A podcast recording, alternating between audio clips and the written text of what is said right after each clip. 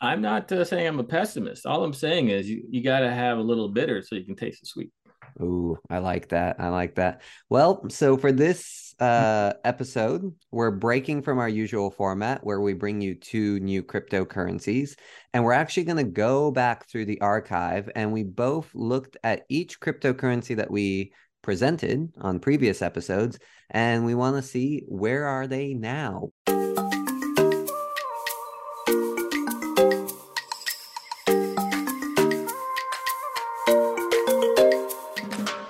Bogdan, Brian, and their guests are not registered investment advisors. Nothing discussed today should be relied on for investment decisions, nor is it investment advice. This show is for informational and entertainment purposes only. Please work directly with an investment professional.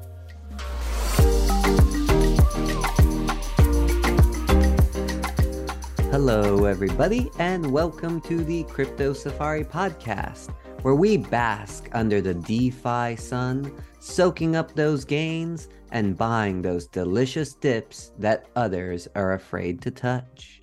My name is Bogdan, and as always, here I have Brian with me. How's it going, Bry? Going very well, Bogdan.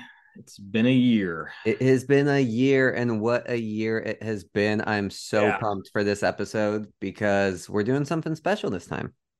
We are, you know, and I think it's appropriate to, you know, take a look back after a year has gone by and, you know, see how much you've grown, how much money you've lost in the market. I was gonna say how much how much money you've grown. I mean, I've grown as a person, Yeah. but my wallet has not grown a lot wiser and a lot poorer after this year. Um, but no, it's interesting to you know to see how these uh, projects and markets um, you know behave over a year and, and what happens. And you know we started this year full of uh, piss and vinegar, optimistic and and ready to to conquer the the blockchain world financially, podcastily.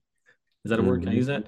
Um, and uh, you know, it's been kind of a uh, kind of a flat year all around. I mean, not for us; our lives have been amazing, but just the market. Um, you know, it's, it's been just not exciting in a lot of ways, and just You're bad such a- news. You're such a downer, news. Brian. I I feel like Oh. stuff has actually a lot of stuff has happened. I mean, beyond just market caps and money, a lot of stuff, a lot of progress has been made on a lot of cryptocurrency. So, you know me, I'm an eternal optimist. I'm thinking, hey, look at how much has been built this year. I'm not uh, saying I'm a pessimist. All I'm saying is you, you got to have a little bitter so you can taste the sweet. Ooh, I like that. I like that. Well, so for this uh episode, we're breaking from our usual format where we bring you two new cryptocurrencies and we're actually going to go back through the archive and we both looked at each cryptocurrency that we presented on previous episodes and we want to see where are they now? What's what has happened? Anything notable? Maybe some of them have just kind of stayed the same. That's also okay. Just to put this in perspective though, I looked up the Bitcoin and Ethereum prices when we started, when we first launched this podcast. Bitcoin was at $38,000. It is now at 16,000. And Ethereum was at 2,800 and now it's at 1,100. Jeez. So it's it's taken a little bit of a tumble, but beyond price, a lot has happened. So, for example, Ethereum did the biggest upgrade in its entire history from proof of work to proof of stake. Like that's an epic monumental upgrade. So we'll Mhm. talk about stuff like that on this episode. Um, to kick things off, though, I will start with the first cryptocurrency I ever covered, which Mm. was Thorchain. And basically, this cryptocurrency was intended to help you swap tokens cross chain. So, for example, you could swap your Ethereum to Avalanche. You could swap your Avalanche to Saitama. I don't know, whatever it was. Um, it uses uh, basically this thing called the Cosmos SDK, and that basically allows you to have like a decentralized exchange similar to Uniswap. And on this one, I feel like it could be valuable in the future, especially with FTX collapsing and the debacle of like it being a centralized exchange. But also, on the other hand, ever since I presented on this, remember how often we talked about these bridges? Like Yeah. they've, they've become so popular. So it's like, don't the bridges kind of solve the same problem as what Thorchain is meant to solve? Well, I mean, they, they have become popular, but they are still a um, a soft point for hackers. I, I don't know if you remember over the year, a lot of bridges were being hacked, coins taken. It's it's it's a weak point in the infrastructure, and it's been a security uh, opportunity um, for a lot of different people to take advantage. Most of the big hacks this year happened on bridges. That's true. And Thorchain, to my knowledge, hasn't been hacked uh, from what I could find on the interwebs. Mm-hmm. Um, but it has actually, it recently had a bug in the software and they shut it down uh, for about 20 hours and fixed the bug. So, you know, there are still issues. They are still developing it. It does still rank. Its market rank is still number 72. So it's still in the top 100. Mm-hmm. Um, but my kind of confidence in it isn't quite as high as it used to be. Mm. Uh, so yeah, so that's Thorchain. What what do you have for us? Yeah, let me let me go back in time to the beginning of the year. Uh, the first project I covered was Saitama. So good. so good. Yeah. I mean, it's been a it's been a tumultuous year for the Saitama project and the team. Um, you know, I had a lot of high hopes. There was a lot of hype around this token, and not just me. I mean, there was a ton of YouTube channels, a huge community. Everybody was fired up. It was going to be the next like Dogecoin or Shiba Inu, and then it just was just one bad thing after the other. Not to be Debbie Downer again, but it was just. What, what was real quick? What was the purpose of Saitama for those who might not have listened to that episode? Yeah. Okay. So Saitama was a community-driven token. You can call it an altcoin but it was basically their mission statement was to educate new investors and their whole deal was they were going to have a uh, an app that allows you to buy and sell tokens kind of like an exchange and so that was going to be their their marquee product that was going to bring all this stuff together um, and that was pretty much it that's all they had was just this idea of a community driven token and this product that was going to allow people to go on there and buy and trade crypto. And their big thing is they were going to let you use a credit card to buy mm. crypto. And the, there wasn't a lot of a lot of projects doing that, so that was kind of kind of a big deal. And they had a bunch of other features that they were touting. And uh, you know what happened was there was all this build up to the hype in, in the launch.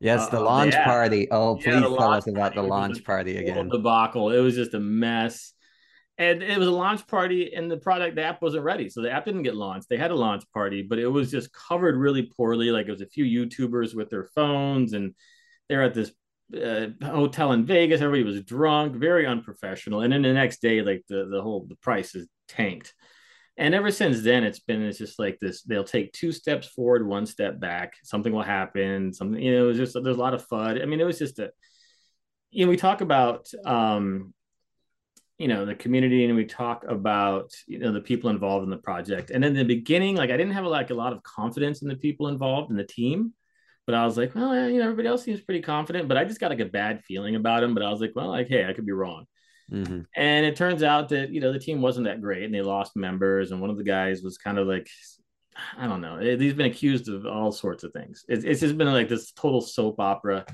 And so but anyways they're they're still around. I mean one thing they did do is they um, they created a new contract for themselves. So apparently like when they started this project um, they didn't own the contract. So they, they created a new contract and what they did is they cut down the circulating supply by a lot. And that was a huge deal and so at the, at the beginning they had like 670 trillion tokens out there that were minted trillion trillion trillion, yeah. And so they brought that down to 38 billion tokens, which is pretty good. Yep. And then they did like an airdrop. So if you had tokens in your wallet, you would get airdropped the same value, but your you know your amount of tokens would be down to reflect the circulating supply. Um, and so you know it's been. I mean, here's the thing: they were ranked at 2,858 at the beginning of the year. Now they're ranked at 369. Oh, that's amazing. But here's the thing: back then, their market cap was one billion. Now it's forty-one million. Yeah, but everyone's market cap has gone down by a yeah. lot. Yeah, yeah, that's true. So I mean, they're still hanging around. Um, the price is at 0.001. Um, before. I had like eight zeros in front of it, but you know, this it's all right relative to the outstanding circulating supply.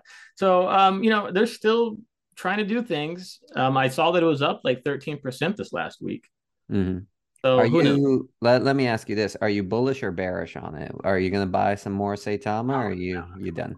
Yeah, I'm not going to buy more. Um, what I have is what I have, and I'm going to. I, I made the mistake of buying more Saitama every time. Like I thought something was going to happen, and I kept putting money in. I'm like putting money in. I'm like, okay, you know, you, know, it's like it's like going out into the ocean into the breakers, and you go out too far, and it's just too far to swim back, and you got to keep swimming past where the waves are breaking, and the next thing you know, you're out in the ocean floating, and, and that's where I ended up.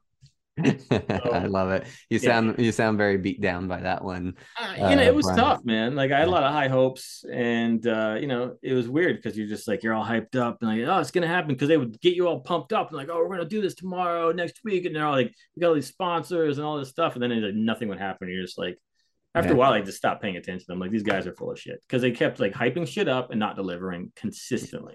Yep, yep. Anyway. Ah, That's Saitama. Um, definitely um bullish. I mean, sorry, bearish. And we'll see what happens, man. You never know. I'm not selling. Yeah. All right. Well, good, good. Um, all right. Well, the next one that I have here is Avalanche. Um, this was part of our L1 versus L2 uh, kind of debate. And so Avalanche is a layer one blockchain solution, and its claim to fame is that it's the fastest blockchain as measured by time to finality, meaning by the time it takes for the transaction to be final. Um, and the way it does this is it has three blockchains running in the background. So on the episode, I explained how those work. Um, its market cap was 15 billion uh, when I presented on it. It went up to 28 billion. Ooh. So this was I dropped some serious alpha here where you know like if you had gotten in when I was covering Avalanche, you could have probably made a good amount of money. Now, however, it's down to 3.5 billion uh, market cap. So it's still it's still up there. Uh, market rank is 18 right now, so it's still in the top 20. Um, a few developments that I found out about recently is that they actually just launched a mobile Avalanche wallet. So this will allow you to Mm. use all the decentralized apps on the Avalanche network uh, on your mobile. So that's pretty good, you know, for user adoption. Um, they also launched this learn and earn program with Robinhood. So Mm. basically, Mhm. uh, on the Robinhood platform, you can learn about crypto and you can get uh, rewarded um, using Avalanche. Uh, and then they also, I think this is probably the most important one, maybe, is uh, they're offering Node as a service on the Alibaba cloud. So basically, what this means is it lets people operate a node uh, simply by connecting to an already built architecture. So I didn't read too much into this, but I'm assuming that uh, you use the Alibaba cloud as the node. And you can run your own node using cloud services as opposed to having a super crazy, you know, rig at home or something like that. Um, but that that has just Okay. been launched. So they're they're still building they're still doing good things and i i think that avalanche is one of those cryptocurrencies that could potentially keep building and mm-hmm. become really big Yeah, I I agree 100% on that. I mean, you know, one of the things that happens in these like down markets is you it's it's like a wildfire. You know, you clear out a lot of dead wood, a lot of like, you know, projects aren't going anywhere. It's it's it's it's a natural part of the ecosystem. Mhm. And you know what we're seeing now is are the tokens, you know, that stayed in like the top 20 that actually have a real product, a real use case, and are doing things. Um, that being said, I covered Polygon at the same time, and that was a layer two solution. And so, you know, layer two basically means that it it's a scaling platform that rides on the back of Ethereum. Okay. And so it just connects other blockchains. So it's all about creating faster throughputs. I mean, that one of the reasons Ethereum upgraded was because it was just super uh, slow and expensive to try to do any transactions. So layer two solutions like Polygon came along and have been really popular. And Polygon, I got to admit, like I've been buying more this year because it just keeps like going up. Mhm. I mean, it took it's taken some dips, but like consistently, it's it's been doing well, and I've seen some pretty good bumps. Um, you know, recently in the news, it's just like two weeks ago, uh, you can stake Polygon on Coinbase now. oh Um, they have a partnership with Walmart. They have a partnership with Starbucks. That's awesome. They have a partnership with Disney too. I remember reading about earlier this year. Yep. Yep. And if you remember correctly, um, Polygon in the their plan is to be a deflationary currency. So they're going to start taking coins out of circulation as part of like just their model. And so, I mean, right now, um, let's take a look at what it's doing here. Um, so when I first started covering it, it was yeah, I didn't have a rank for Polygon back then. Um, it's currently ranked number 10 now. Um, it was at 11 billion market cap. Now it's at seven. That's so it's still really good in yeah. this market. That's what I'm saying. So it's still doing really good. I mean, it's down 72% over the year. Yeah. But I mean, right now I feel like Polygon's on sale. Yeah. Yeah. I'm also I'm also very bullish on Polygon. Yeah. I've been reading a lot about it. Uh, it is going to be running uh, the blockchain for Instagram. So oh, Instagram wow. is going to be doing NFT type of stuff mm-hmm.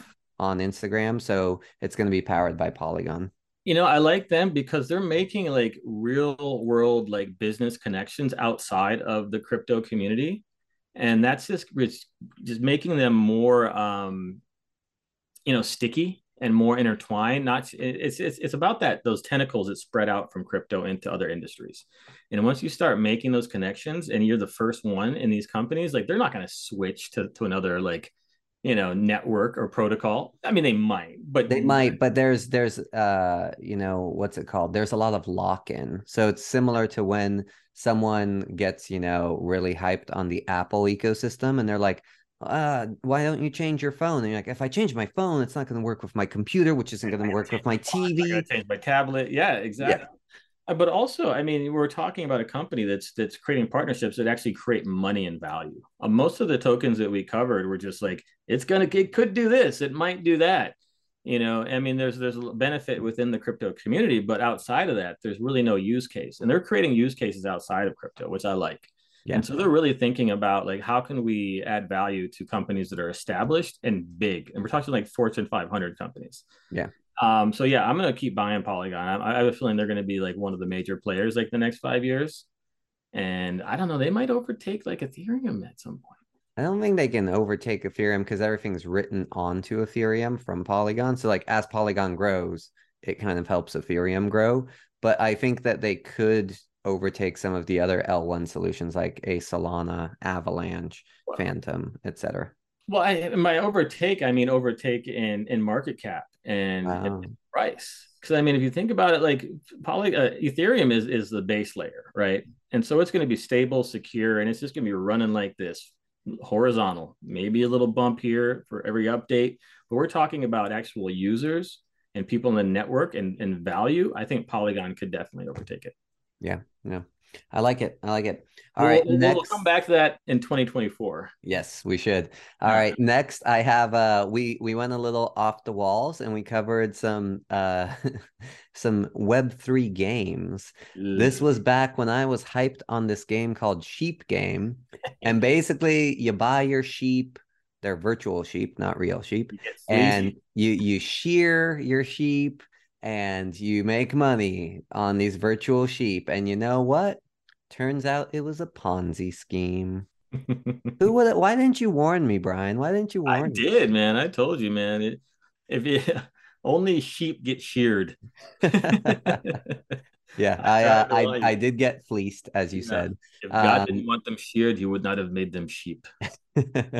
God made the virtual sheep for you, Bogdan. You are the shepherd. Yes. So this was a Ponzi scheme. It was on the Avalanche platform. Funny thing is, it's still going. So it collapsed completely. Everyone lost all their money. Uh, I still have my virtual sheep as consolation. Mm-hmm. But then someone rebooted this on the Ethereum blockchain. And so there are people still thinking that they're going to become rich by shearing these virtual sheep. And there's some guy out there with some trimmers and just like, be rich. Win yes. Lambo, win Lambo, win Lambo. Yes, exactly. So, uh, yeah, this was unfortunate. It was a fun learning experience, learning about the economics. The biggest lesson that I learned from this, actually, which I'm taking into all my future investments, is they made the mistake of thinking if they lower supply, it will increase the price of the token. And it oh, didn't matter yeah, they it didn't matter that they were lowering the supply because demand wasn't going up. Demand was also going down. So I learned from that that just because something is deflationary doesn't mean like automatically buy into it because it also needs to be wanted, popular, in demand. Yeah. If I'm on the street and I lower the price on dog turds, doesn't mean there's going to be a high demand for them. Exactly. Exactly. Yeah. Well, along the same line, um, I covered Axie Infinity, which was huge in 2020, 2021, like especially during the pandemic. There were people who were making a lot of money playing this game. And so Axie, Axie Infinity is a blockchain gamified, and it was a play to earn game. Uh, you play, you win game, you win matches, you earn tokens, and you can sell these tokens on the open market. And it was huge. Like they were just they were it for a while. I mean, there was people in the Philippines that were doing this as like a full time job. Yeah. Um, and then they just started running into problem after problem. There was a big hack. It just okay. Let's just put this in perspective. So when I covered this in um, February, they were ranked 39. The price of an AXS uh, uh, was it, which is their governance token, right? It was sixty-six dollars. Mm-hmm. Market cap four billion. Today, that same price is six dollars and sixty six cents. Market cap six hundred million. Ooh, down ninety five percent. That's harsh. Yeah. So there you go. And then they had another token. It was the SLP, which stood for Smooth Love Potion, mm. which is used. So the Axie Infinity, like you, you mate these little coax, coaxiatls, axiatls, axiatls. Yeah. yeah. yeah, I don't remember how they're they're pronounced, but they're very cute. Yeah, they're, they're it's an actual real animal. There's this weird like animal you can look them up, and so you mate these things, and they have different traits, and then those traits create more traits, and you can sell these things. And so, but if you want to get these two uh, virtual animals to get it on, you got to get them some smooth love potion, which is basically like digital malt liquor. And so you had to buy that too. And in the beginning, the smooth love potion was about three cents. Uh, now it's about 0.002 so it's still worth something, but I mean, they went from a 90 million, 100 million market cap to 90 million for that. So people are still buying the smooth love potion. I guess, you know, even in the down market, people still want to get it on. Yeah. Yeah. Interesting. Yeah. Huh. So, yeah. Yeah. The, uh, the whole DeFi gaming thing, I think is still very early, you know, so mm-hmm. it, it was fun to play around with it when people were experimenting with it, but I think we're still a good ways off from it becoming actually interesting, stable, all of that. And my friend who uh, is really into games, I tried to get him into some of these, and he was like, "Nope, not interested." I was like, "Oh." Like that, that should have been a pretty good signal that someone who is a hardcore gamer, yeah. hardcore also entrepreneur, was like, "No, nah, this doesn't make sense." Same thing happened to me. I mean, remember I was working on, um, I was working on that uh, mobile game, um, in 2021 and the guy who was the head of the project who's been making mobile games forever like that's what he does. And i talked to him about it and he's like i just don't get it. I don't believe it. He just like poo-pooed on it. And once again you know he was right. I think like the idea is there but you know once again it's about supply and demand and it's really about like you know how many people are playing and if the benefits are there if you're actually making money then everybody's into it. But once you stop making money then you lose the community you lose the demand and no one wants to supply and it all falls apart. So it has to be built on something stronger than um well i don't know. I mean i guess if it's a play to earn it that's how it has to be built. The economies weren't structured well. Yeah. That was a problem. Yeah. I think if they can figure out the economics of these games in a way that will keep people interested and the economics of these games is all about the the sink and the faucet, right? The faucet is where you get the tokens, and the sink is where you spend the tokens to buy more shit, and then you you know get more faucet. And so once they figure they fine tune those um, the economics, maybe it could be big, but it's going to take a lot of work, and it's got to be very very delicate yeah, it is. Uh, my my cousin works in gaming and he actually works on some of these economies on games and I just I just know how much work that they put into getting it right. So mm-hmm. I couldn't picture, you know, a team of like what was it, 5 guys or less, you know, figuring out an economy, like a virtual economy on their own and, and uh getting it right. So, uh, you know, I don't blame them too much. I, I do wish that they had succeeded, but uh, we'll see how that goes. Yep. Um, all right. So, next one, this one I'm actually very excited about. So, the next one I covered was Fantom. Mm-hmm. So this is a fast layer one solution. It's a competitor to both Solana and Avalanche. And its claim to fame was it had a one second time to finality, which is really fast. Uh, Andre Cronje was the architecture advisor at the time. So that was like a big trust signal um, because he has over 20 years of experience in this space. But since then, he had left the project. So that was kind of interesting. That's like, oh, okay, here's my trust signal. I'm going to buy based on all these things. And then one of those just leaves the project. I was like, uh oh. Interestingly enough, he recently came back. Uh, so always do. Yes, so he came back uh, specifically to help out with Fantom, uh, you know, during this like market downturn. Mm-hmm. Um, and Fantom did have some struggles. Uh, a big investor, which was also another trust signal for me, was this company called Alameda Research. Have you heard of this company? Hmm, sounds familiar. Don't they sell water? No, they don't. They sell fraud. Hmm. I yeah. like some fraud. Delicious. Yeah. So Alameda Research is the uh, company that basically led to the FTX collapse. It's oh yeah, I know. It was ran by Sam Bankman-Fried, yada yada yada, all of that. So, um, so I was concerned because fried? why is it freed? It shouldn't be fried. Well, now they call him uh, Sam Bankman Fraud. Ooh, yeah, kind of like um, Bernie Madoff with your money. Ah, uh, yep, there you go. so yeah, so I was concerned. I was like, oh no, has Fantom just completely collapsed because of that? But they haven't. Uh, I brought you Fantom when it was relatively young. So mm-hmm. when I brought Fantom to this show, it was trading at 32 cents per token. Mm-hmm. At its peak, it went up to $3.30. You could have 10x your money. Sweet. Yeah. Now, however, it's at 19 cents. So it's a little a little bit lower than uh, what we brought it to you. It's still market rank number 61. And it actually has a lot of I was like 61, that's pretty impressive. Uh it has a lot going for it. I am very bullish on this because get this. Mm-hmm. Fantom is actually cash flow positive. Wow in this market. In this market, mm-hmm. Fantom is cash flow positive. Uh, they are bringing in $10 million of annual revenue. And they also have allegedly $450 million in its treasury. Um, this hasn't been confirmed, so you know, take it with a grain of salt. But Andre Cronje says that he expects Fantom's uh, coffers to last them another 30 years without them having to touch their years. Yeah, their their phantom stash. So they're they're running a company the way a company should be run. Like they are building things, but they are also, you know, taking in revenue and being responsible yeah. and not getting too crazy with it. Uh, they also had a recent update, which I thought was really, really interesting. They're actually going to be taking kind of this YouTube Twitch approach uh, to rewarding their creators. So they mm. call this a gas monetization program.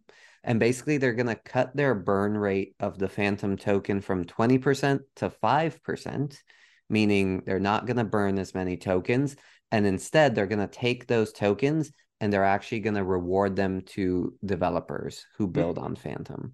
So the they have some like actual uh you know controls of what you need to do. You have to bring you have to create something on the Fantom network that has more than 1 million transactions. So it's kind of similar to YouTube, right? Like mm-hmm. when you mm-hmm. hit a certain threshold on YouTube, YouTube will actually start giving you some of the ad dollars that they're making to encourage you to keep making more videos, keep making more content. So it's the exact same thing, but for the Fantom network.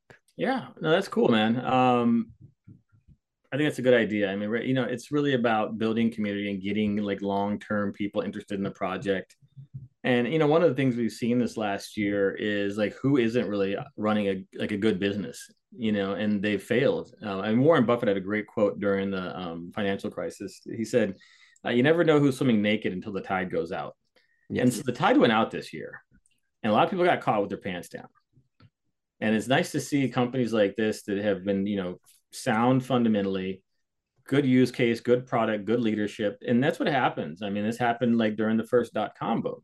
You know, there was all this hype, these companies, dot com this, dot com that. And then as soon as the market, the bottom fell out, they all got washed away. And what was left was the real players and a strong network. And I think we're seeing that this year and maybe into next year. But what happens after this is going to be great for the community. So good stuff. Fantom. Yeah, I love it. I, am I'm excited on it. I'm, to get into Fantom.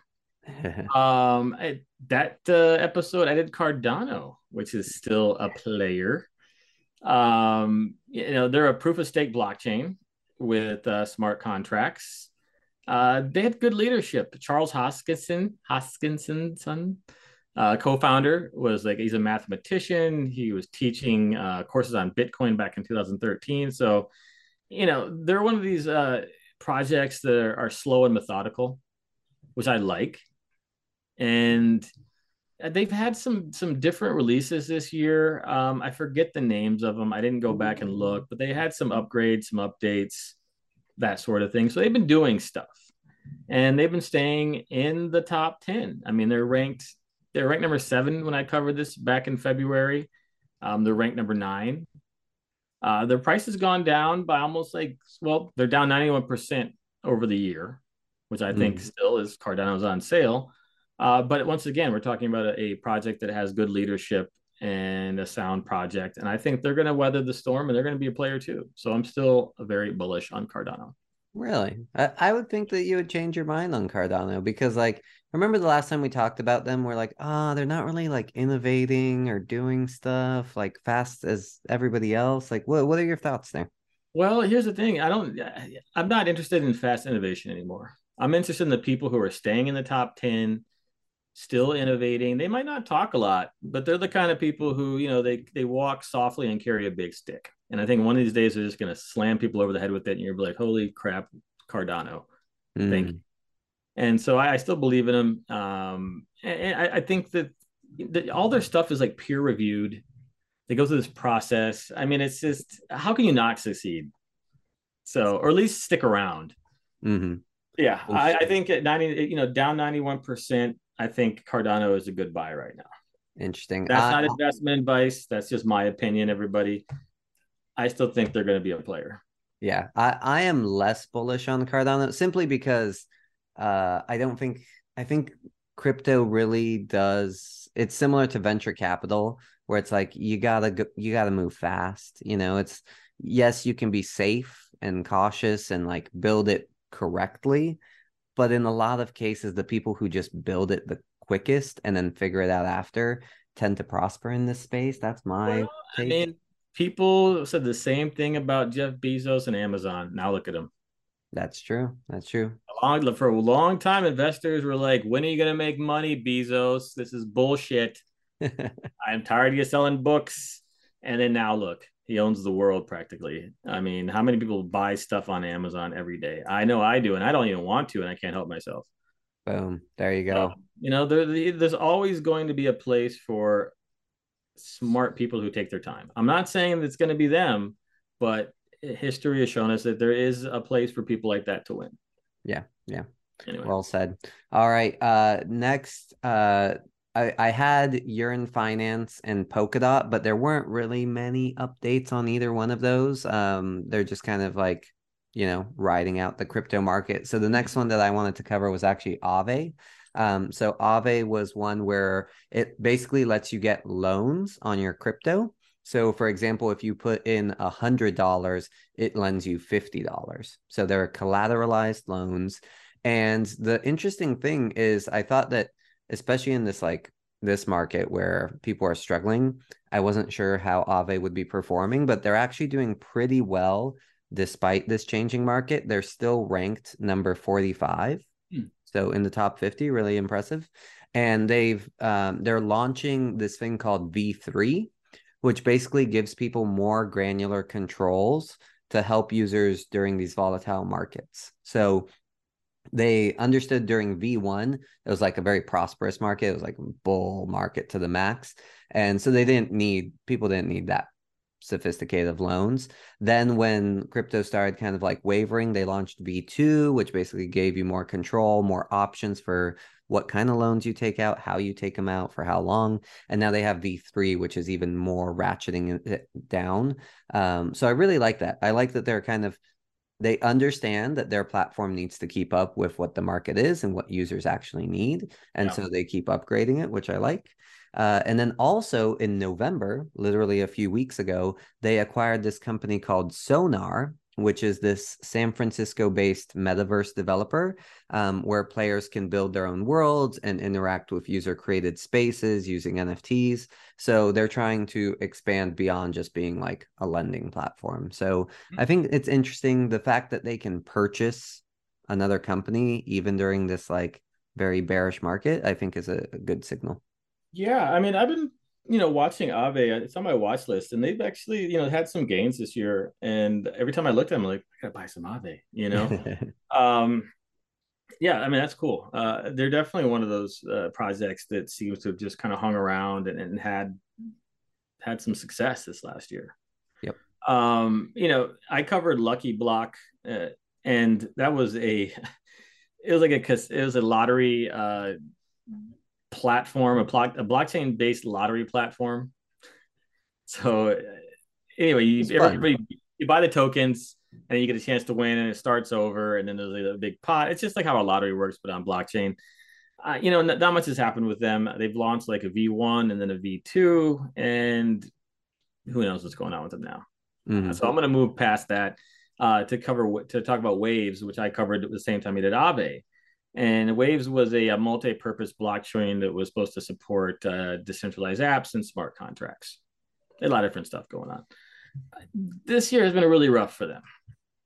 Mm-hmm. Uh, they were mm-hmm. ranked number 43 um, back in March. Now they're ranked number 125. They had a $2 billion market cap back then. Now it's 168 million.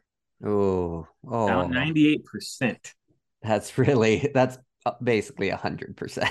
Yeah, I mean we're being generous here, uh, you know. But yeah, I mean, I looked at the chart today. I was like, "Ooh, that's ugly." Yep, that's ugly. Um, I didn't buy any waves, thank God. But um, yeah, you know, I'll have to dig in more to see exactly what happened with them. But um, it looks like their uh, blockchain isn't supporting anything right now. It's on welfare. Ah, okay, interesting. So, there we go. Yeah hey, you win some, you lose some. You know, we all they all can't be winners. exactly. Yeah. Um, cool. So the next one that I covered is actually one of the, my favorite cryptocurrencies that I covered on this podcast because it was a real life use case for blockchain technology, crypto, etc. This one was Audius. Oh yeah, so, I remember Audius. Yeah, Audius is basically like a Spotify but with some crypto and blockchain in it. So it essentially rewards both the listeners and the creators of music and tries to take out that middleman that, yeah. you know, the music industry has. So it tries to connect the artists who can then sell their music or anything like that directly to the listeners and the listeners can get rewards for supporting artists. So like say you're a die hard, you know, fan of this band, like you actually get rewarded in cryptocurrency or little freebies stuff like that uh, for being such a hardcore lover of that band. Uh, when i covered them their market rank was 110 now their market rank is 153 so that was like a little bit of oh that sucks. However they recently hit 7.5 million users on the platform which is quite a lot in the crypto space. Mm-hmm. 7.5 million users is a lot. Um, so they hit that three months ago, which is really good. Uh, they also acquired this company called Soundstage two months ago. Uh, and this company provides virtual concerts. So mm-hmm. Audius is going to try and get into the concert space and do virtual concerts. Okay, it's pretty cool. Yeah, I mean, I, I like the the real world use case, and you know, it's really all about like how many people are into this the blockchain community to see them grow. And so they can hang around until we get to like 25 30% maybe adoption at some day. And they have already have this network and this these the artists on their on their platform they're going to be huge. Yeah yeah. You know? go ahead. Yeah anyway yeah go ahead. Yeah. Uh, I, I was going to say, so I don't think they even have to wait until the blockchain community grows because they are trying to make this so that it's not like this nerd fest of like, oh, I need to know how to use blockchain to use this. Like they're Right. trying to make it mainstream. Um, one thing that that just happened recently is they're integrating Stripe to allow people to use their platform using fiat currency. So Okay. you you can basically like just you don't have to go to Coinbase, buy the Audius token, transfer it to the wallet, turn it. You can literally just use the platform. Here's my credit card. Boom, bought some tokens, bought some music. Like you actually just get to use it so much more freely and easily.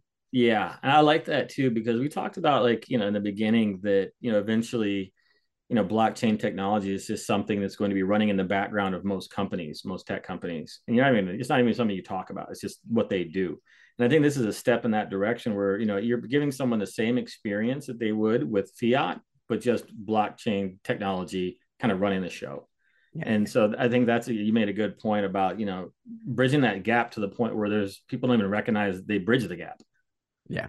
And I think that's that's huge. And more companies that do that are going to be really successful. Yeah, yeah. So I'm excited for Audius. Cool. Yeah, Audius was great, man. Um, you know, on the other side of that, I covered Theta, which was a blockchain powered video streaming network. Yes. Theta. So let's see how Theta did this year. Hmm. Actually, not that bad. Well, hmm. I mean, th- they were ranked 45 when we covered it. They're ranked 49 now. Uh, they had a $2 billion market cap. Now it's down to 741 million, respectable. hmm Um, but they're down 95%. I mean, yeah, Yeah. that's not. Yeah. Yeah. Oh, what is their um? Remind me what they actually do in terms of uh how it's used, what it's used for, et cetera, et cetera. Yeah, so they have the only end-to-end uh, infrastructure for decentralized video streaming. Mm, okay. And so viewers get rewarded. Um, so people will create videos, and then viewers get rewarded with better quality streaming service. Um, content creators improve their earnings. Uh, video platforms save money on building infrastructure, increase ad subscription revenue. So it was really just about a, a better way to stream videos. Mm, nice. Yeah. Okay. Um, next one for me here is sushi. So, uh, sushi is the native token of the exchange Sushi Swap, and I think that this one is actually pretty relevant considering what happened with FTX. So, for those who aren't familiar, FTX is a centralized exchange, uh, meaning that you know it is a company, a company owns it.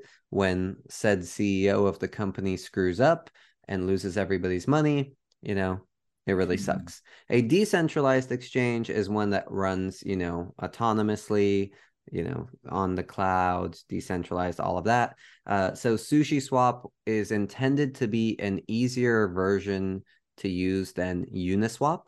So having better UX UI, which I know that you're into. Um, and when I covered it, its market rank was number 142. And I remember that my sushi token just like took a giant dive. I was like, oh God, like I shouldn't have bought this. This was a bad idea. Mhm. It is now market rank 109. It has climbed almost 40 spots. People are getting off centralized exchanges. Exactly. So uh, it has improved in terms of market rank. The CEO, however, said that they lost $30 million this year on their incentives program. And I think this is a bad decision, in my opinion. But he basically said he's proposing that all the staking fees go to their treasury for the full year next year. So, in order to make up this deficit of money that they, you know, gave out as incentives, they're basically going to take away people's staking rewards. So mm. instead of people staking sushi and getting rewarded for it, he's saying, "Hey, you stake sushi, you get nothing. We we put it in our pockets, you know, just to get back on track." So it's kind of trying to be fiscally responsible, but I could see this possibly backfiring. Yeah. Huh. Okay. I mean, I guess we'll just have to see. We'll have to come back to that one next year around this time. I am not buying any more virtual sushi. The only sushi I'll be buying is going to be, you Yeah, know, it's gonna be that fatty tuna. yeah. Yeah. Um, I think I did Totem around that time, which was the uh, the it was a, they were trying to create a single operating system for Web three tools. Mm. So think of an OS where you go in and you have all your Web three tools, your NFTs, the stuff you're building, everything in one place. Think Mac OS, but for Web three tools. Mm-hmm. Um, I was actually pretty hyped about this. Uh, my cousin, um, who's been into crypto for a while, he he moderates a uh, crypto um, uh, chat room or something. I forget what he does, but anyway, he told me about this one, and uh, I was kind of excited about it. We talked, and uh, it's actually, you know, it's moved down a couple ranks. It was at 45, now it's at 49. Um, oh, excuse me, sorry, they were at um, sorry, 4,619 when, when I talked about it. I was looking at some different information here. Um, they moved down a little bit. Now they're at 6,785. Okay. So not looking too hot. Um, their market cap was a hundred, a 28 million dollars when uh, we covered this one. It's at 163 thousand dollars now. Oh my god, it's not even in the millions. Yeah, no, they're not down. It says down 99 percent, but we'll, we'll, just round up to call it 100 percent. Yeah, yeah. Oh my so god, this is, this is a fail. I don't know what happened to him. I'll have to do a little bit more research into it. Um, once again, yeah, I, I didn't really. I was just looking at uh, rank and, and market cap and price, but yeah, 99 percent, dude. They're basically. I think they're busted. Yeah, yeah. I think part of this is also I remember that you were covering really ambitious projects where you're like, this is gonna change the world, and so like you know, those those are loon shots. They either do change the world or they go to zero. Yeah. I was I was looking at like like edge cases. People are doing something different. It wasn't just like, oh, we got a blockchain that's going to make things faster. I was like, okay, what are people doing that's kind of innovative? And you know, with innovation, there's a higher probability of failure. But you know, you need those innovators to show you what not to do, and also give you some good ideas for people who want to pick up where they left off. I mean, you have to have it. I mean, you know the patent office is full of inventions that go nowhere but you know you need that it's part of the whole it's part of the uh the um continuum yeah, so yeah. but yeah this is definitely one that i'm glad i didn't buy um into. That's good. That's good. Awesome. Uh next one that i covered is remember when i bought some sand? Oh yeah dude I would try to sell you some uh some ice too. I think at the same time. and I, I, was like, no thanks. I'm full of sand. Uh, yeah, I remember when I bought sand. It was pretty funny to tell my friends, "Oh, I bought this sand. I think it's gonna go up, guys." Um, so sand is the native token of one of the biggest metaverses, the Sandbox, mm-hmm. and I mm-hmm. actually played in the Sandbox. So I downloaded the Sandbox. It was in alpha. We weren't even in beta stage yet. So this was alpha I played around in it, did some of the quests and stuff, and that was pretty fun. I attended a Snoop Dogg concert, if you remember that. yeah, didn't you get mugged? I did not get mugged at this at the Snoop Dogg concert. It was a very safe space for my little digital avatar. Um, when I covered Sands, kind of metaverses were being hyped. It was kind of yeah. at the peak of their of their metaversiness. Um, they were ranked. Sandbox was ranked number forty and now it is ranked number 52 so it's dropped a little bit but it hasn't crashed by any means. Um, i looked up what they've been up to since then and actually they are trying to expand. They're still um, in beta still building. Um, the most notable partnership is they uh, did a partnership with forbes who will be using the sandbox for their metaverse hub. So Forbes apparently is building an interactive multiplayer metaverse experience and they're going to be using the sandbox. So, you know, yeah, so it's it's still exciting. yeah. Bunch of guys in ascots hanging around like yeah, exactly. so, Thorpe. So yeah, so Sandbox has a lot going for it. They've partnered with The Walking Dead, with Snoop Dogg, with Atari. I think it's just they're still building. So I think the Sandbox, it's too soon to call. Um, I do think that they could turn into something big, but it's a little bit early. Yeah, if, if all else fails, maybe Zuckerberg will buy them. Yeah. Yeah. Um, okay. Uh, I covered Acala, I think, around that same time. Um, if you remember correctly, this was an all in one um, network that was just focused on DeFi apps. Yeah, that, that, was their whole thing. And they were powered uh, by the Polkadot blockchain or parachain, excuse me, the Polkadot parachain. Mm-hmm. So their whole thing was like, we're going to build this network to just focus on DeFi apps. We'll give everybody all the tools who want to build DeFi apps. It was DeFi, DeFi, DeFi. Okay, so now Acala, they were ranked 119 down to 261. $500 million market cap down to 68 million, 90% down over the year. Oh my God, Brian, I, I'm glad you're not a financial advisor here. but this isn't finance, this is crypto. Yes, true, true. uh, yeah, no, it's uh yeah, it was a tough tough year for Acala, but once again, you know, these DeFi apps are subject to market forces. Yeah. And the value of everything reflects on, on projects like this. It's those projects that we talk about that are reaching outside of the crypto community they're actually building something a little more sustainable. So that's where Acala is at. Yeah. What well I, I will make you feel better, Brian. I know I've been ragging on you for bringing us all these duds. I have brought us arguably the biggest dud Ooh. of all time. in terms of, yes. Uh-huh. Have you heard of Terra Luna? Ah, yes, that turd. yes, I I brought us Terra Luna literally like I think it was like a month or two before the collapse. And I was like, "Hey, check this out. This is really good."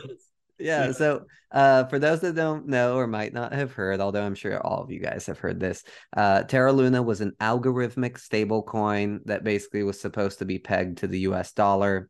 It did this through this fancy algorithm that no one really understood, but it was working for a long time.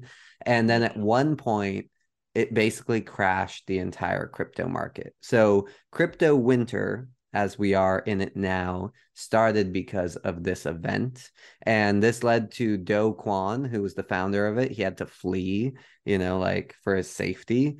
Um, and Terra Luna went to actual zero dollars for all intents and purposes. Yeah. So huge, huge crash. I brought it to you guys. I hope you didn't buy any Terra Luna. Um, I didn't buy any Terra Luna because I didn't really find what the use of it was, other than hey, it's like a digital dollar. Um, but you know what's crazy, Brian? Terra Luna is still alive. I know they've launched like a new token that people are like, oh, maybe I want to buy some.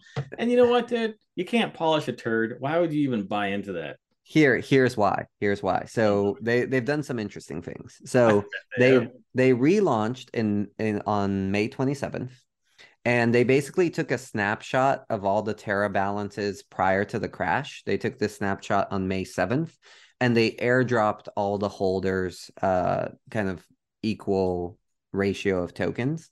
Um they removed the entire stable coin thing. Hmm. New Terra Luna is not a stable coin. It's not trying to be a stable coin. They were like, hey, that was interesting, but you know what? Like it failed. It doesn't work. So they removed that completely. And now they're just focused on continuing to build the decentralized app ecosystem that was built on Terra Luna. So there were all these projects that were using Terra Luna. And essentially, if you let Terra Luna just die and collapse, all of that work would have been wasted because There'd be no Terra Luna to make mm-hmm. any of those decentralized apps work. Um, so that is the point of Terra Luna now. It's just to keep those apps running, to keep developing, none of this stable coin, you know, ambitions. Mm-hmm. Um, and it's also something that I think is important is it's fully community owned now. So there's no more Terra Foundation ownership of the tokens, all of that. Mm-hmm. Um, that being said, it was market rank number eight Okay, it was in the top 10. It was number eight. Yeah, it, it is, it is now number 128. So mm-hmm. it hasn't really restored faith, you know, in everybody, but 128, like it could maybe make a comeback. So we'll, yeah. we'll see. As long as Do Kwon's involved, you know. Yeah. Yeah. Terra Luna, man, that was a. Whew, that was I apologize. One. I apologize. Yeah, yeah, that's all right. I mean, well, you know, now that we've talked about uh, that bomb, I'll talk about something that actually has done pretty well. Ooh, yes, please do. A, and this is this is this is kind of obvious. Um, Pax Gold. And if you remember correctly, this was a, a crypto project where you would buy the Pax Gold coin that was pegged to actual real world gold supplies. It was in a vault. It was inspected by gold authorities. They had they did an audit every month to make sure there was enough gold in there that reflected like the one to one parity. Yep. Very above board. Um, they had some amazing people like on on their board who were like um, financial regulators, um, senators, mm-hmm. that sort of thing, if you remember correctly. Um, it was ranked 103 when we first started talking about it. 65 now. Wow, that's big. Mm-hmm. Um, the market cap has gone down a little bit. It was at 620 million. Now it's down to 489 million, but that reflects the overall market. Um, it's only down 0.03% over a year. Wow. And that's it's gold, man. Always gold's always going to be a good investment. And so I think like you know, honestly, like it's not it's not where I would put my money eh, for, for I'm trying to make big gains. But if you talk if you want stability and safety, Pax Gold, man. I like it. Did you buy? Did you buy Pax Gold? I actually didn't buy any. Um, I wish I would have now, but I guess like you know, if it's down 0.03 percent, then that's definitely outpaced the rate of inflation. Mm-hmm. So there you go. I mean, it, it's that's a good inflation hedge, and I think next year I'll probably start buying more Pax Gold. Interesting. I like it. I might join you in that. I think it'd be yeah. just I, I want to own. I'm all about owning virtual things. I own virtual sand. Yeah, you know why? I'll, own some virtual gold. Why yeah, not get a virtual gold tooth? Yeah, there we go. There we go. Very cool. I like that. Um, the next one that I have is has been controversial recently. This is like hot off the press controversy. Next one that I have is ApeCoin. Yeah. So ApeCoin is the coin for the Bored Ape Yacht Club. It's for their mm-hmm. metaverse. Um, this was basically uh, the way that you would pay for stuff in the Bored Ape Yacht Club metaverse. Um, it was market rank number 31. Now it is market rank number 32. Ooh. Only dropped one slot. However, however, dear Brian, mm. there is a class action lawsuit I heard about it. Yes. There is a class action lawsuit against the celebrities who were hyping the Bored Ape Yacht Club. Some of these celebrities you might have heard of. We have Gwyneth Paltrow, mm. Justin Bieber, Serena Williams, Madonna, Paris Hilton, Kevin Hart, and Jimmy Fallon. They were all hyping the ape coin? They were all hyping the board, not the ape coin per se, but the Bored Ape Yacht Club. They're like, I'm part of the Bored Ape Yacht Club. It's so great. So this class action lawsuit is uh, against them for promoting this uh, in order to make financial gains. Um, even on the Tonight Show segment, uh, apparently when Jimmy Fallon like shared it on the Tonight Show segment, um, it was actually a paid promotion which they did not disclose. It was a paid promotion mm-hmm. for Bored Ape Yacht Club and for MoonPay. Yeah, I got to disclose that. Yeah. Especially if you're on a talk show and you got to just bring it up like in conversation. Come on. Exactly. So, um, this has taught us it's don't listen to celebrities when they try to push a crypto on you. Yeah, yeah. So I'm gonna kind of take a opposite approach to crypto. It's basically if a celebrity like endorses it, I'm gonna probably run away. Yeah, run away. Run away, dude. Yeah. So okay. it, really interesting, really interesting. We'll see what comes of the class action lawsuit. Maybe nothing will come of it, but it is still good to know that, you know, at least someone is keeping tabs on this stuff. Yeah, man. Well, also, I think it's just kind of a feeding frenzy that you see other celebrities getting sued. I mean, I mean, who, what lawyer wouldn't want to pick a target like that celebrity list I mean, granted, yes, if you are pushing something and you're not disclosing that you're getting paid to do it, yeah, you, you cross the line. But I think you know anybody who's been promoting these crypto um, uh, projects who's a celebrity is going to be a target. Yep. And so, yeah. Um, all right, let's see what we got here. Yeah, that's boring. uh, it's boring. Uh, Harmony. Oh yes, tell me. Yeah, Harmony. Um, that was one that we covered pretty early on. Um, they're San Francisco based.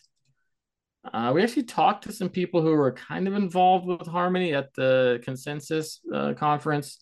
Uh, it's a blockchain designed to help the creation and use of decentralized apps. We've heard that before. Um, you know, they've been, I feel like they've been in the media. I don't know. I, I keep seeing them kind of like here and there for stories. Uh, when we covered them, they were ranked 100. They've fallen a little bit from grace. They're at 131 now. Their market cap was 300,000, or sorry, 300 million. Um, it's been cut in half. They're at 149 million, down 94% over the year. That's no bueno. That's not harmony. Yeah. Interesting. All right. I'm going to start going a little bit quicker here. I'm going to yeah. start going yeah. a little bit more rapid fire because oh, I think good. for some of these, uh, we covered them more recently. So a little bit less to say. But the next one I covered was Chia. This basically allowed you to use hard drive space to verify transactions. So it's called proof of storage. It mm. was ranked at number 169 and now it's at 122. Their whole claim is that they are greener as a blockchain because uh you know it's using storage as opposed to the electricity thirsty Bitcoin and Ethereum. Two things that I think are kind of going against Chia. Ethereum had its giant upgrade from proof of work to proof of stake, which reduced its energy usage by 95%. And mm. then also, after I covered this, I found out that Chia actually eats up your hard drives. So it actually like damages them and eventually destroys them. So there's all these hard drives that are going to be hitting landfills. Uh, so I don't know if it's as green a proposition as they made it out to be. Sounds pretty brown, if you ask me. Yes. okay. Uh, well, it's another like, well, I, I, Bitcoin was the next one on my list, but we all know where that's doing, so we're not going to yes. cover that one. Um, and I actually have a project that actually moved up rank this last year. Oh, uh, Monero, which was launched to allow anonymous and private transactions, also known as the money laundering protocol. that one's up and up. Interesting. Yeah, apparently people want to hide their ill-gotten gains ever since the FTX collapse. Uh, but no, it's it's actually doing pretty well. I mean, it was at 26, it's at 23 now. Uh, it was at 2.5 billion. Now it's at, I'm sorry, it was at 2.7 billion. Now it's at 2.5. It's only down 22% over the year. That's really good. Yeah. So wow. criminals will always need a place to wash their money.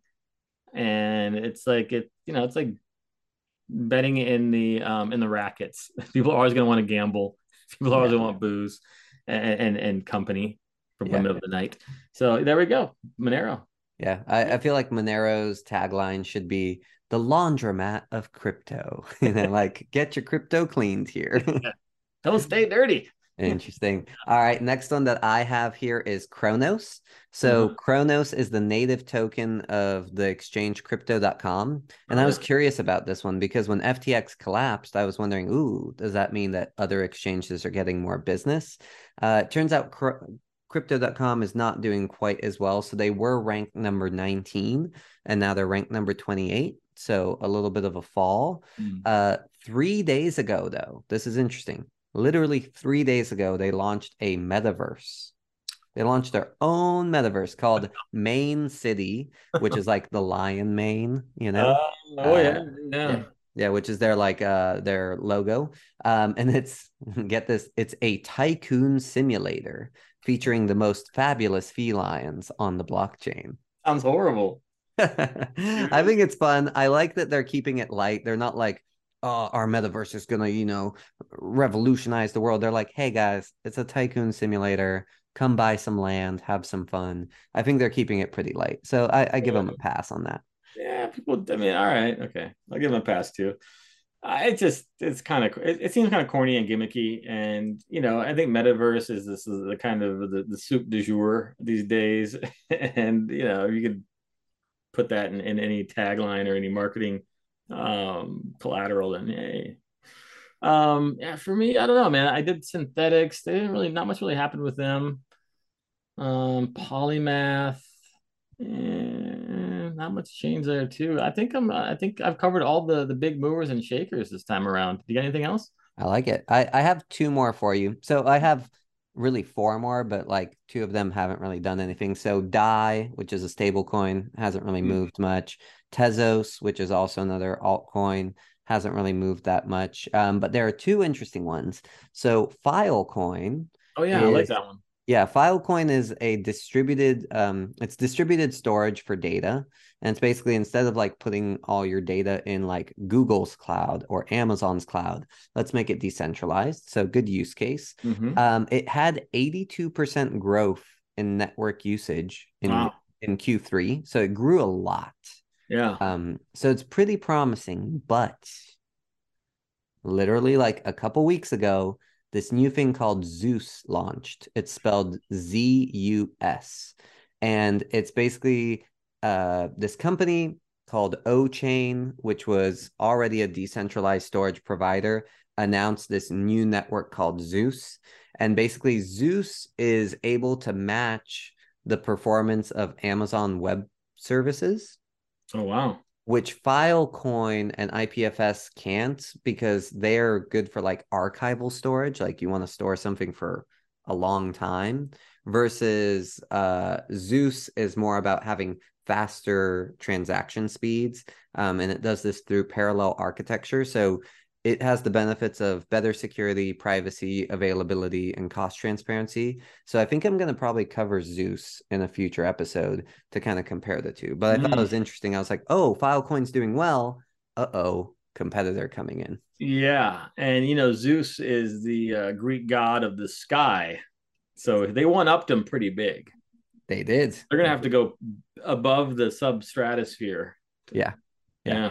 Exactly. So Okay. that that is Filecoin, and then I will wrap up here. Yeah. Wrap it up, man. with one of your favorite cryptocurrencies. I love it. Do it. I hate this cryptocurrency so much and I can't get rid of it. I'm talking about Dogecoin. Oh, the Dozier. Uh okay, so Mm. Dogecoin is a meme coin. It was just started for fun on Reddit as a way to tip people. The founder of Dogecoin doesn't even like cryptocurrency. He thinks it's all a joke. but for some reason, Dogecoin just Super keeps now. living on. And I was like, I hope Dogecoin has crashed in crypto winter. When I presented on Dogecoin, it was ranked number 10. It's now number eight, Brian. Oh my God. Why? Why? Why? Just, just buy in, man. Become the sheep. Uh, So yeah, Do- Dogecoin is now ranked mark market rank number eight, which is bonkers. Apparently, whales have recently started buying it. because of Elon Musk. It's unclear why they're buying it. Like, uh, Elon. They think he's gonna wrap Dogecoin into some sort of Twitter interoperability where you get on Twitter, use Doge. It's all hype, man. People are, are, are buying the rumor and they're gonna sell the news. I I guess so. I mean, there are rumors that Elon Musk, who owns Twitter, could make Dogecoin its native token. Maybe. Yeah. Exactly. That's what I'm saying, man. Ah. every, every time Elon farts, Dogecoin goes up. Oh my God. Yeah. So Dogecoin I, is how I will wrap up our recap here. It's number eight. It's a tough way to wrap up the year, man. Uh, drives me crazy. Drives me crazy, but it's prospering. So if you own Dogecoin, I'm happy yeah, for good you. on you, man. Yeah. Good job. Good job. So Yeah. before we wrap this episode, let's just, and, and we wrap up 2022 quickly predictions for 2023 for the crypto market as a whole. Oh, man. What do you think's going to happen? You know, it, it pains me to say this, but I think we're going to be in for, you know, I'm like the groundhog that sees its shadow. I think we're in for another six months of crypto winter, at least. Um, maybe second half we might see some some some some rebirth, some renaissance. Mm, I don't know. Um, yeah, I don't think it's going to get any better for a little while. But you know, once again, this is opportunity time for people out there. If you're interested, if you see a project you like, they've got sound PTAC, or maybe you just like their logo. Everything's on sale right now. So I would say if you like it, buy it, but don't put your whole paycheck in. Save some for the kids and the baby, the baby formula and the diapers.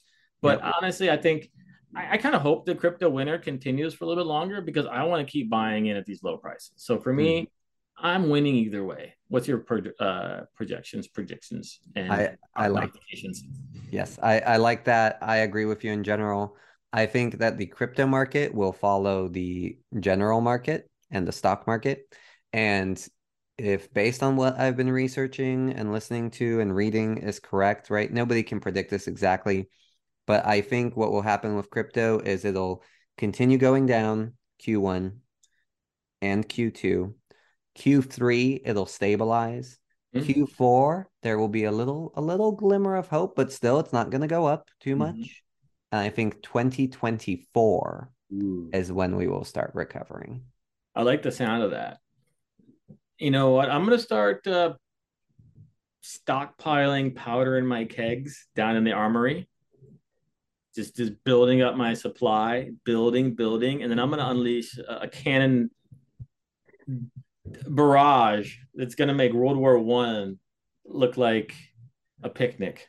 I love it. I love it. Maybe the All battle right. of the Somme times a hundred.